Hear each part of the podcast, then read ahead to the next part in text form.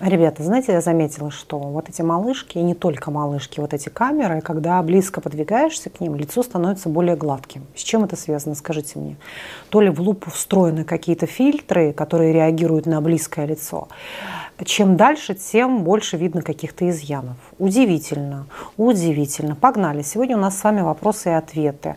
Возникают мысли облить людей кипятком, когда держишь воду, и из интереса, что будет, как с этим справляться. Ну, вообще, это навязчивые мысли, обсессивно-компульсивное расстройство. Если это уже мешает жить, оно становится расстройством. Но, в принципе, у любого невротика могут быть такие переживания, когда ты смотришь на человека и думаешь, а вдруг я сейчас его столкну куда-то под поезд, под машину, вдруг я сделаю нечто неприемлемое, а вдруг я утрачу контроль, сойду с ума, схвачусь за нож, зарежу всех своих близких, ребенка задушу подушкой, скину ребеночка своего из окошка и так далее. В общем, сделаю что-то жуткое только потому, что как будто бы мне это будет или интересно, или вот будет у меня вот такое странное действие. И я ну никак не смогу с ним как будто бы справиться. Да? Соответственно, здесь даже уже не так важно сам характер, так сказать, сама, сама фабула происходящего. И все-таки на нее имеет смысл обратить внимание. То есть само содержание, само смысл, да, сам смысл, кого именно я хочу облить кипятком, все ли, всех ли подряд. То есть любого ли человека я хочу облить кипятком. Или какого-то конкретного, да, или какую-то группу людей. Почему именно эту группу людей? Соответственно, вот так нужно подумать. Как я еще могу, допустим, какие еще варианты развития событий есть, да? Только ли кипятком или какими-то еще другими острыми предметами. То есть сам смысл происходящего. Попробовать развернуть ее дальше. А что будет, если я оболью кипятком? Вот я оболью кипятком своего, допустим, начальника. Он меня уволит или на меня подадут в суд, и потом я пойду в тюрьму, ты ты ты ты ты, ты в тюрьме там меня изнасилуют. После того, как меня значит, изнасилуют, я покончу с собой, и, в общем, все закончится. То есть всю эту хронологию до абсолютного абсурда желательно довести. Эту навязчивую навязчивую мысль, ее нужно вообще размотать как клубок, пожалуйста. Пропишите ее до, самого кульмици... куль... до самой кульминации, так сказать, да? всего это происходит, что я вся в слюнях каких-то уже изглоталась. Это первый момент. И дальше чаще всего что происходит при обсессивно-компульсивном расстройстве? Ну, я не буду ставить прямо расстройство, ну и некоторые наметки этого. Удержание гнева, удержание раздражения, удержание импульсов той самой власти, смелости, решимости и чего-то такого, какого-то действия в чем это и где происходит. Возможно, очень часто, например, женщина может жить с таким властным мужем, ребенок может жить под влиянием властного родителя. То есть по какой-то причине у человека не получается проявить свое недовольство. Или в целом не получается никак выразить свое «я». Ему хочется это сделать, он себя удерживает, но он боится, да? Он себя удерживает, потому что он хочет быть таким хорошим мальчиком, хочет всем угодить, избежать конфликта, избежать наказания, что его не будут любить, с ним не будут играть, делиться и так далее. И пока он хороший улыбается, пока он все терпит, его все любят, он всем нужен, да, потому что раньше с ним никто не хотел играть, он подвергался буллингу в детстве, да, он был каким-то неказистом, никогда не получалось быть лидером. И вот сегодня, дабы хоть как-то уживаться в обществе, он делает это через эту хорошесть. Все. Соответственно, ты не можешь быть 24 часа в сутки хорошим. Как, каким-то образом этот гнев будет трансформироваться во что? Он будет трансформироваться в тревогу. И будет происходить то самое под названием навязчивая мысль или компульсия навязчивое действие, когда человек перепроверяет, выключил ли он свет – смыл ли он за собой точно или нет, пойдет еще 50 раз смоет, да? выключил ли он плиту и так далее. Или сюда же можно, в общем-то, присовокупить то, что если он не посмотрит в зеркало, с его родителями может что-то случиться. Или если он поставил чайник с такими-то мыслями негативными, как ему кажется, то эти мысли могут сбыться, да? ну и так далее. Разного рода навязчивые мысли и действия. Как правило, одно без другого не идет. Оно чаще всего, навязчивая мысль подкрепляется навязчивым действием. Ну, допустим, пришла навязчивая мысль, и чтобы эта мысль не сбылась, Ну, например, в данном случае вы боитесь облиться кипятком, облить кого-то кипятком. А вы можете сделать какие-то там действия, к примеру.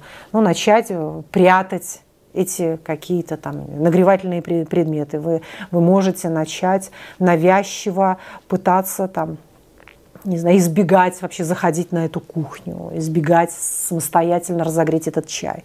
Вы навязчиво можете уходить из кухни в комнату и пить этот чай в одиночестве. То есть эта мысль очень часто может сопровождаться навязчивым действием. То есть вы будете подкреплять эту мысль конкретным значит, действием.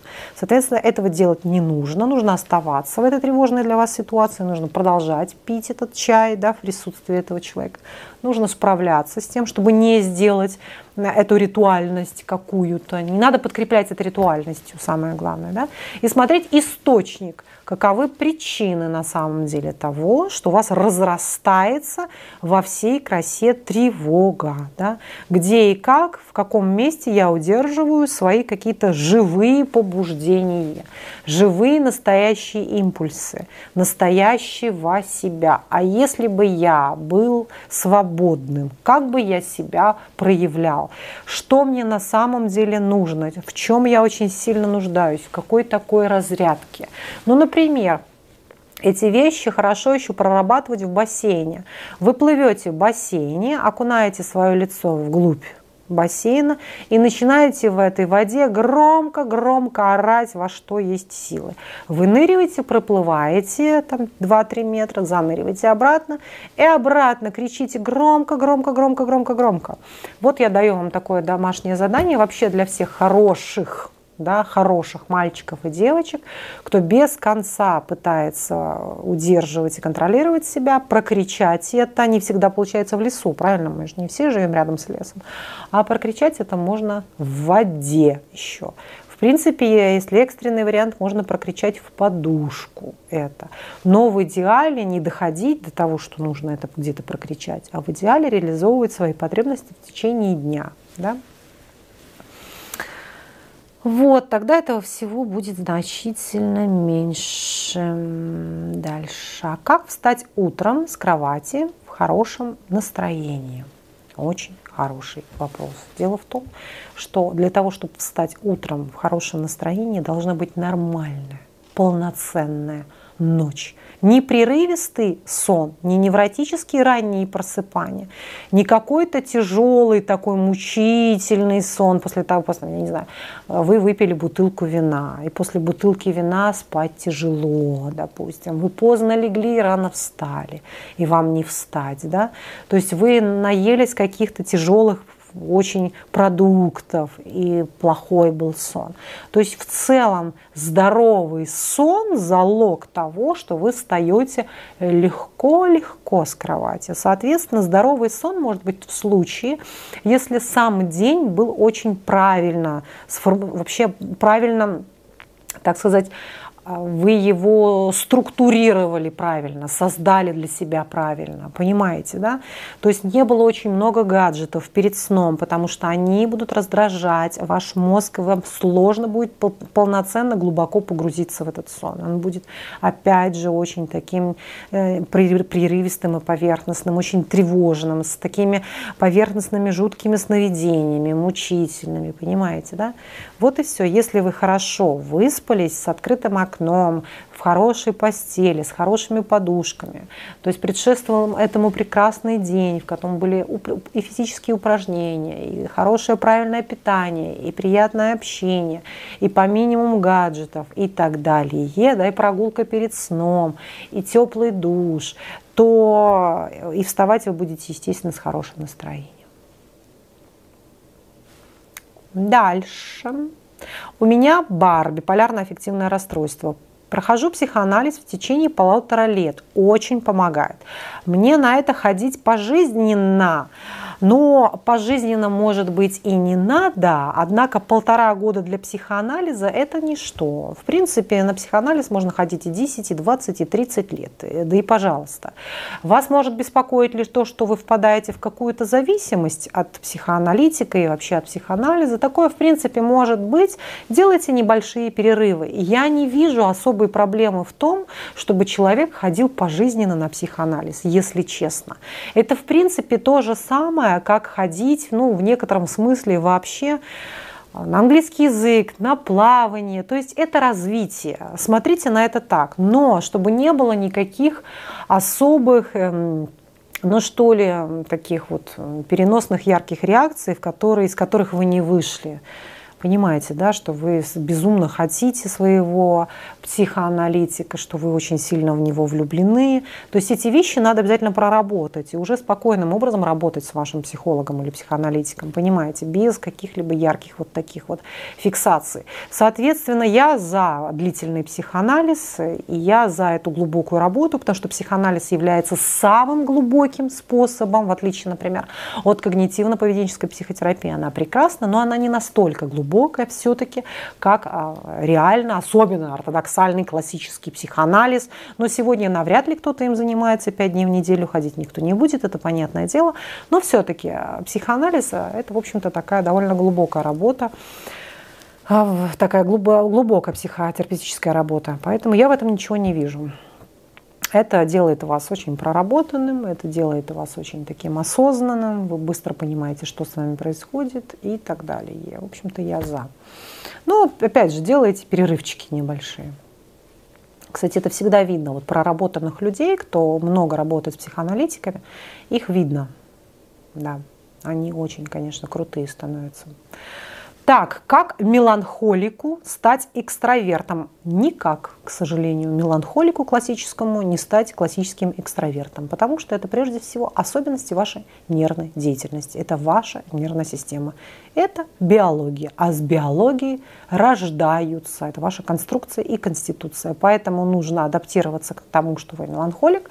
У меланхолика есть свои очень сильные стороны, которых нет у экстраверта. Например, меланхолик – глубже слышит музыку, глубже понимает вообще искусство, да, мир картин красивых, каких-то стихов, да, он глубже понимает, не знаю, там, прозы, рассказы, он глубже видит все оттенки, он более чуткий к философии, к психологии.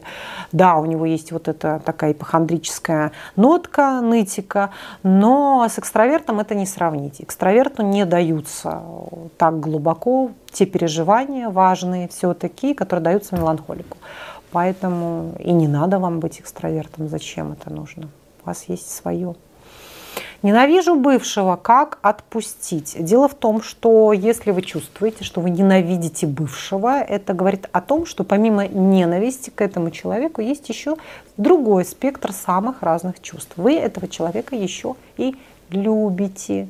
Вы не только его ненавидите. Потому что если бы у вас не оставалось к нему какой-то другой привязанности, то, поверьте мне, на одной ненависти далеко не уедешь. Вот просто ненавижу, и поэтому вот не могу его забыть, не могу забыть. Есть еще какие-то вещи, еще пусть они очень мазохистичные, да, но вам по какой-то причине что-то хочется оттуда вернуть и воссоздать. В противном случае, например, если бы вы сейчас были вовлечены в другого человека, и вам было бы очень-очень хорошо с ним, поверьте мне, вы совершенно забыли бы про всех ваших бывших, которые когда-либо были в вашей жизни, что бы они вам ни сделали.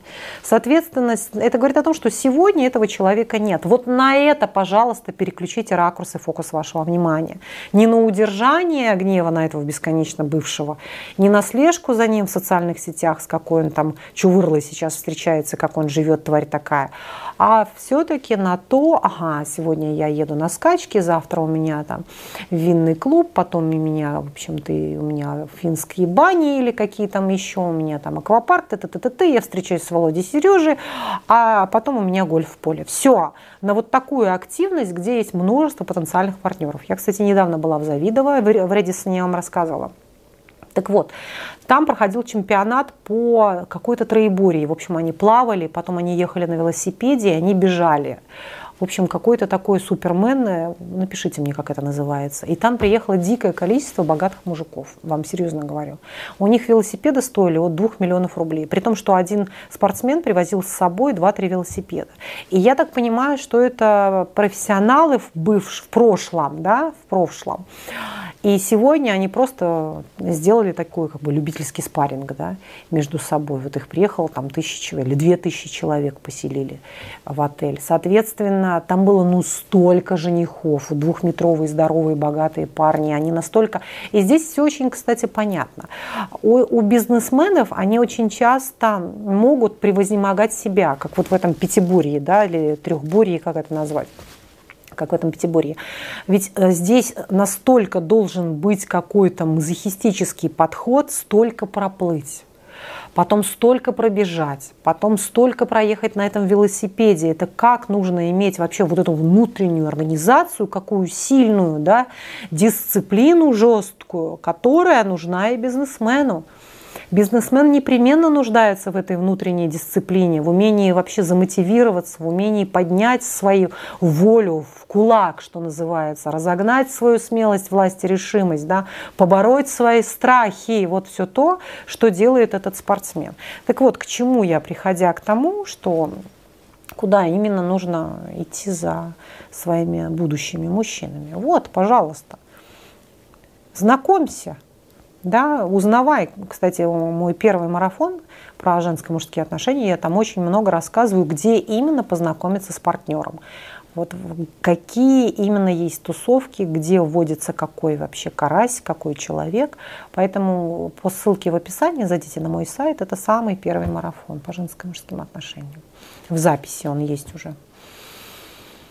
Так, какой любимый ваш летний аромат духов? А вообще любые духи, зимние, летние, вне зависимости, у меня Шанель. Я пользуюсь практически только Шанель. Вообще Шанель моя любимая марка, я не знаю, фирма. Очень люблю Шанель, я очень люблю классику. За что я люблю Шанель? Я люблю все Шанели, даже Шанель номер 5. Но, правда, Шанель номер 5 можно только использовать э, совсем, когда холодно, совсем зима. А так я люблю, вот сейчас у меня лето, Шанель Шанс, опять же Шанель и Шанс, там несколько есть вариантов, Шанель Коко, Шанель Коко, Мадемуазель, вот эти все. За что я люблю Шанель? И мне Шанель не платит, к сожалению, за рекламу, но все-таки я скажу. Я люблю их за вот эту интеллигентную интеллигентную нотку, которой больше нигде я не вижу. Ну, нигде я больше этой интеллигенции не вижу. В Шанеле все-таки есть вот это абсолютное благородство, дороговизна, интеллигентность, какая-то стать королевская, понимаете? Соответственно, когда вот на мне вот эта Шанель, я чувствую себя очень вот у меня разрядился вернее, не разрядился, разряди, не разрядилась камера, боже мой. У меня заполнилась карта памяти, поэтому два слова я уже скажу на телефон. Соответственно, без особенного микрофона. Ладно, вы меня уже простите. Видите, я в таких экстремальных условиях, так сказать, в отеле сейчас съемку всю делаю. Поэтому вот. Относительно духов вы все понимаете, да, я очень люблю Шанель, еще раз повторю. И последний вопрос, который вы задаете, да, уже по времени мы подходим к концу, это про мультики. Кто и почему из взрослых людей любит смотреть мультики? Мультики очень любят смотреть люди, которые, во-первых, ну, особенно я это вижу у мужчин, то есть это такие инфантильные мужчины очень часто, и это могут быть анальники, вот такие инфантильные программисты, анальники-художники еще очень любят эти мультики. То есть они оценивают графику, цвета какие-то, им нравятся всякие спанч боб, там вот эти все, они э, любят еще очень специфичные мультики. Короче говоря, вот это такие люди, да, анальники, инфантильные и художники. Вот такого плана. Они еще очень любят аниме, они любят комиксы, вот эта же категория, понимаете, они любят их сами порисовать, нарисовать войнушки какие-то, как устроена там конструкция вот этого самолетика. Ну вот это анальники. Анальники любят мультики. Это правда, действительно. С чем это конкретно до конца связано, трудно сказать. Ну вот это они какую-то вот такую графику любят в этом все. Ну ладно, Все, мои любимые, я вас целую и обнимаю. Подписывайтесь на мой YouTube-канал. По поводу марафонов записи я вам уже сказала, его можно найти на моем сайте вероникастепанова.ком. Все ссылки будут в описании. И обязательно подписывайтесь на мой Телеграм. В Телеграме я публикую каждый день самые разные наблюдения, которые я вижу в течение дня. Все. Это вот прям по свежим следам. Сегодня я это увидела и сразу в Телеграм написала. Вам это будет очень, я надеюсь, интересно. Кстати, вот сейчас мы с вами оценим съемку на телефон. Скажите, есть ли разница между тем, когда я снимаю на... Вот, кстати, моя камера, посмотрите. Блогеры меня некоторые спрашивают, на какую камеру ты снимаешь. Вот когда я оказываюсь в экстренных условиях, типа как сейчас, я снимаю на малышку Canon. Вот, она мне нравится очень. Тут есть, видите, такое окошко, то есть ты когда себя снимаешь, ты себя видишь, пожалуйста. Здесь есть разъем для микрофона, что очень важно для блогера. Здесь есть а, вот этот крепеж, чтобы его прикрепить. Вот. Малышка очень хорошая, я ею довольна очень. Но нужно иметь с собой всегда две батареечки. Вот у меня две батареечки, я быстренько раз, раз, зарядочка, батареечка, хоп, поставила. Но при этом мне, например, не очень нравится снимать влоги, то есть ты сама будешь еще ничего красивая, да, но и то лучше на селфи-палку чуть дальше отодвигать камеру. А, допустим, какие-то объекты вокруг лучше снимать на телефон. И, соответственно, вот я сейчас хочу посмотреть, как у нас с вами снимает iPhone, предпоследний. Сейчас выйдет еще iPhone, я уже куплю его. Когда он выйдет? Причем такой прикол, все время приходишь в iPhone, в этот Apple магазин и спрашиваешь их, когда выйдет следующая модель. Потому что что вроде покупать уже модель, если сейчас уже все, август, сентябрь должна выйти следующая модель. И они каждый раз в любой стране мира, неважно, их, видимо, учат. Я не знаю, мы не знаем, у нас нет этой информации. Хочется, хочется сказать, как это у вас нет этой информации, если iPhone выходит конец августа, начало сентября, всю жизнь на протяжении уже 100 лет. Поэтому я в эту дырочку смотрю или надо в другую смотреть, скажите мне. Вот я сейчас смотрю, знаете, куда? Или вообще куда я смотрю? А, вот сюда я смотрю. Правильно я смотрю? Вот сюда я смотрю. Вот в зелененькую. Соответственно, если iPhone хороший, то можно с вами на iPhone снимать, правда же? Вот и все, вот и все. Это для тех блогеров, которые говорят, ой, у меня нет там ни камеры, ни света. Сейчас можно снимать на любую вообще ерунду. То есть купил себе а, дебильный телефон и снимай, сколько тебе влезет. Все, а мы с вами посмотрим, нравится нам. А, вариант такой или нет. Смотрите, я на рубашечку нацепила еще ремеш, ремешочек вот такой сверху. Очень красиво получилось. Рубашка такая удлиненная, поэтому брюки, такой ремешок очень хорошо получилось. Все, я вас целую, мои дорогие, и обнимаю.